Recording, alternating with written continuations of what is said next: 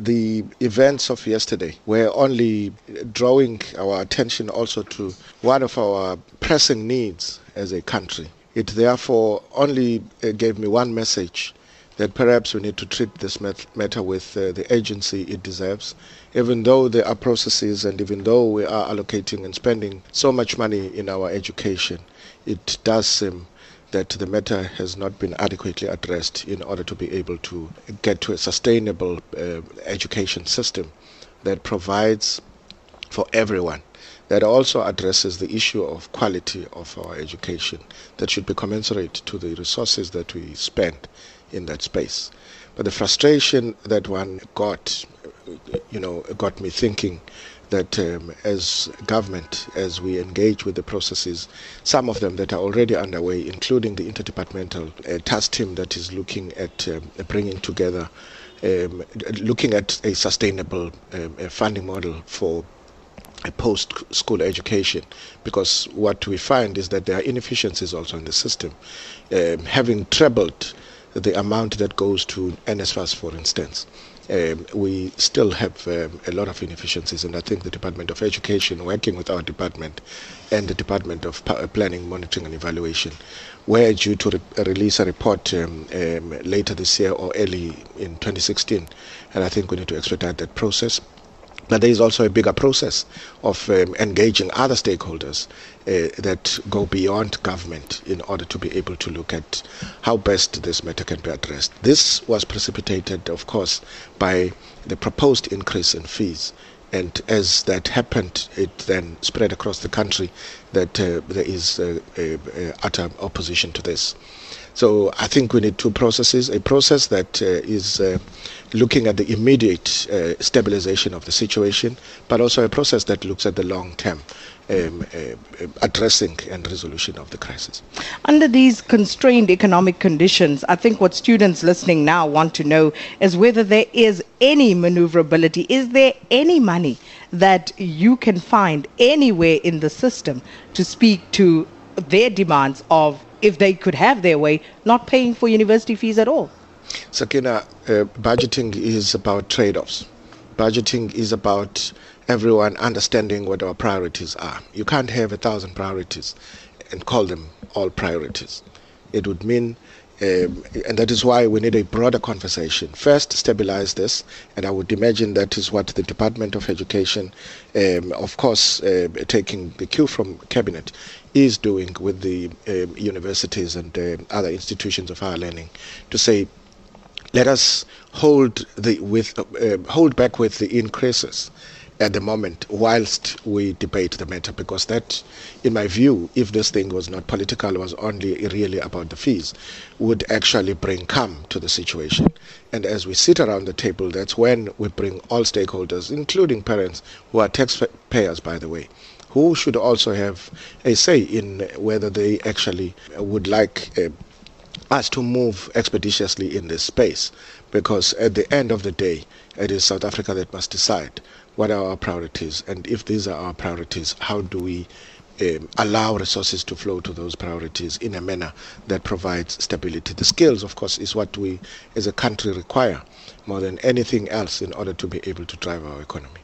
Minister, the um, uh, economic growth forecast peaked back to 1.5% for this year, and um, many people were concerned that uh, they felt that you were not specific enough, you were not elaborate enough in terms of the indicators of how you were actually going to go about stimulating the economy.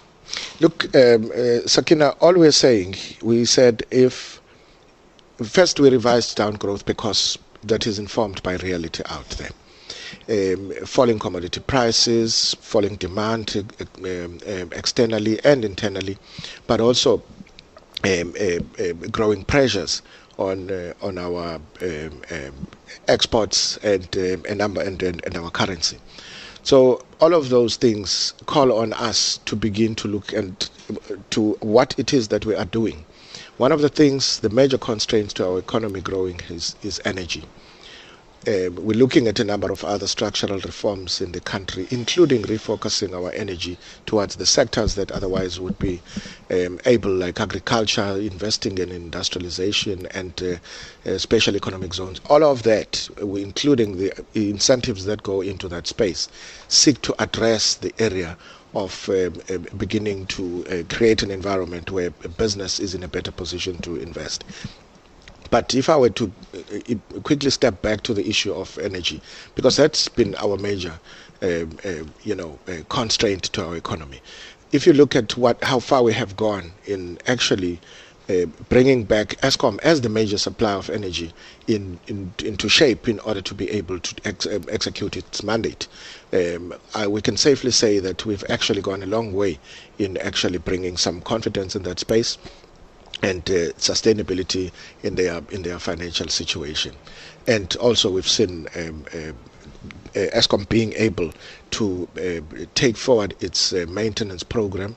We've seen um, 800 megawatts coming out of, um, I mean, the first unit of Medupi, uh, because the delays in the, in that part had actually pulled us back a long way and uh, the issue of the IPPs, where the private sector has also come in, and it's that partnership also that we say we need to promote, not only in uh, in energy, but even the, in in the broader economic space, uh, to get the private sector to work with the state. And it has been tested that uh, we actually do um, have the potential to get, get in the private sector. Also, further investment in infrastructure in general which brings in the private sector again, because we're saying 70% of this economy is actually in the hands of the private sector. And unless government works with the private sector in order to grow the economy, the economy cannot grow at a rate at which we would be able to do that. So this is now the internal part of it, but we are also refocusing our economy to, to the region um, sub-Saharan region and the continent as an area of growth that um, the other economies uh, are also looking at. So we are saying both as a gateway into into the region and uh, and the continent, but also as co-investors going into in, in, into the region. And we've seen uh, some considerable progress being made into that space including building infrastructure. I mentioned just a few projects um, where South Africa in the South uh, South Corridor and the Central Corridor and the North South Corridor is participating through our DFIs, working with the private sector from South Africa, where we've seen some uh, uh, good investment programs and projects taking off. And we've developed this project preparation facility here um, um, under the auspices of the DBSA and uh, we've seen uh, billions being, um, uh, I mean, going through. An, ex- um, an, an, immediate example is the one I made um, of um, working with um, uh, DBSA for, to, to, get Zimbabwe and South Africa to be able to tap into Mozambique's uh, um, energy space, but also the issue in, in Zim alone, one of the best roads built in Zimbabwe was built with uh, by Group 5, where with the DBSA that runs between Harare uh, coming down to, to, I mean, from Bulawayo down to Harare. And uh, all of those projects are actually, in my view, some of those examples of areas where we think the private sector and uh, government and uh, state-owned entities working together have actually been able to realize uh, uh opportunities that otherwise we hadn't focused on in the past. I want to talk about uh, nuclear energy, but I'm going to defer to our guests. I'm hoping one of them will touch on that. If not, we'll come back to it. We'll also speak about those priorities later. But um, uh, I think, in the interest of time, Minister, let me just ask you about one of the other issues that you know seem to send out some red flags, and this is concerning reserves that will be used to fund public sector wage bills? The contingency reserve that we said has uh, um, been allocated in order to fund uh, public se- the public sector wage bill. Uh, speak to the you know when we allocate resources, we always would, would put aside money for any um, uh, unforeseen and uh, unavoidable uh, situation, be it natural disasters and uh, other such things. But in this instance, I must say that we must be grateful that we, didn't have uh, uh, such a disaster. But uh, the settlement that we had, which was higher than what we had budgeted for in, in the negotiations, meant that uh, we needed to find money within, within our um, allocated resources because remember we've put ourselves a ceiling as a discipline uh, because if you do not have that ceiling you run the risk of spending uh, beyond your means and uh, as I said also that um, uh, the cost of borrowing or the debt service cost uh, seems to be the fastest growing expenditure line item, which we needed to contain. It's for that reason that we put in um, the fiscal consolidation that we announced last year in the uh, MTBPS and executed in the medium in, in the budget itself. So the 5 billion rand is split between the two uh, uh, spheres of government. Provinces carry 70% of the public services, uh, of the public servants, so they they get a bigger share of 3.8 and the 1.2 billion goes to the national departments. But that's also not adequate to cover that shortfall. And the rest of it, the departments, we've been working with the departments now to find that addition, those additional resources within the baseline allocations. Our debt to uh, debt to GDP ratio now at 47 percent that certainly is worrying. Well, if you compare with the other uh, with the other economies, uh, it, what's what's important with the debt to GDP uh, uh, uh, uh, equation is the sustainability thereof, and also the the real composition of your expenditure because at the end of the day if you borrow for the productive capacity of the of, the, of your country that's an acceptable um, um, uh, this thing. But at the same time this was now our counter-cyclical response to the situation since the advent of uh, the um, uh, economic uh, crisis that um, um, started in 2008 stroke 9 so as we built that debt, it's now one of the that's one of the things that we said it's time we stabilize the debt because it's not just about the size of the debt, it's about the quality and also the stability of the debt because what you do not want is overshooting whilst the, the, the, the which becomes unsustainable. Mm. So we still are confident we would stabilize below 50%, which is within um, acceptable limits. I like that because uh, I wish we had more time to unpack that further. Because if you look at the huge public sector wage bill um, and, and you talk about whether we are spending in the right places, I, I, think that would make for a very interesting discussion. But let me get uh, to our other guest, um, uh, Dr. Moolman. Your uh, response, your reaction to uh, Minister Nene circumstances. On the on the one hand, you have that wage bill increase, which had to be facilitated one way or another, and then you have the growth situation where, for domestic and global reasons, growth is under pressure, and therefore revenues as well. So I think it was a decent balancing act given the difficult circumstances. At the same time, we are somewhat concerned about the fact that you are still not at that point yet where debt is stabilizing. We are talking about it, and it's predicted in the long term that we'll get to that point. But there was a further increase increase in the debt levels and it is still rising. So we haven't arrested the deterioration on the fiscal side yet, and that is a little bit of a concern. And if we look at the longer term fiscal rule that was announced now, that will give you some stability in the longer term at reasonably high levels. It, it still doesn't help you to bring down your debt levels. I think a, another longer term concern would be the parastatals. It, it's quite foreseeable that more f- uh, support for some of the parastatals could be needed in the longer term. For example, Eskom potentially using more of its guarantees, etc. And we have spoken now about the debt levels, but if you include also the contingent liabilities, in other words, these other exposures, then we are somewhat concerned about where that level will ultimately end up. Dr. Vosloo? Yeah, no, I, I mean, I think there's no there was no answer to the uh, students in the midterm budget, but we got one indication now from the finance minister to hold back the increases. I think I think there's a need for a major overhaul of the tax policy, and I think that that the government also must uh, look to from where it's borrowing the money. When you have a huge fund like the uh, public investment corporation, which holds 1.8 trillion rand in its funds, and where I believe the finance minister is chairperson of the of the board. Uh, I think that one what should happen now in, in February is that the hated and feared uh, registration fee, which is which is 9,900 rand uh, for what, what, what, much that it should go, uh, and uh, one way to finance that is just to have a bracket freeze, to stop uh, adjusting the tax bracket for, inflation, as has been the tradition of finance ministers. There's a complete myth that, uh, the tax pressure has increased on, the middle class and the rich. It's quite the opposite. Uh, since 11, 12 years back, you have the policy of, decreasing the, tax rates of the, top tax bracket, and you have, ex- have exaggerated uh, lift ups of the, of the tax brackets under the slogan of adjusting for inflation.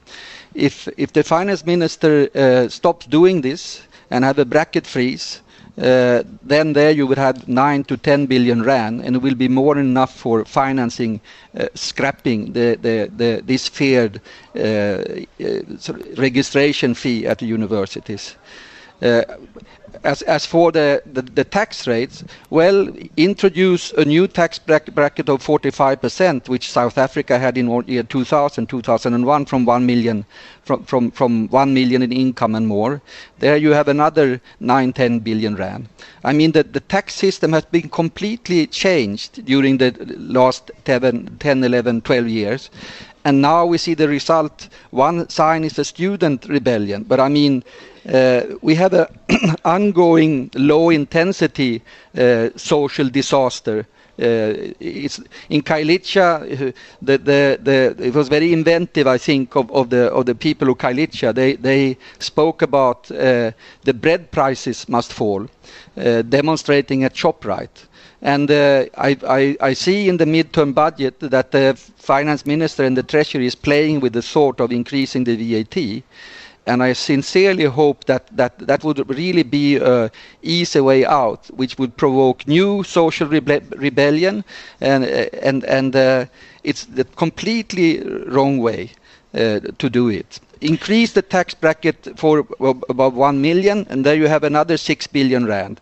Uh, well and if you bring in some 10 or 20,000 so-called high, net worth individuals well then you will pay for the whole university system because you have a lot of people who have wealth or income over 7 billion or 75 billion rand who are completely outside the, the tax system so well, the free education is possible, and you can't hide behind the capitalist system, as they, I heard another minister uh, uh, was doing earlier today. You have many capitalist countries in the world where you have free higher education for all. And we are unpacking and digesting the midterm budget and taking your calls um, after uh, we come back. It's 7:20. It's at 27 minutes after eight. Is this the sound of an airliner about to fall out of the sky with 227 souls on board? Or is this a nuclear plant starting up and bringing much needed power to a region?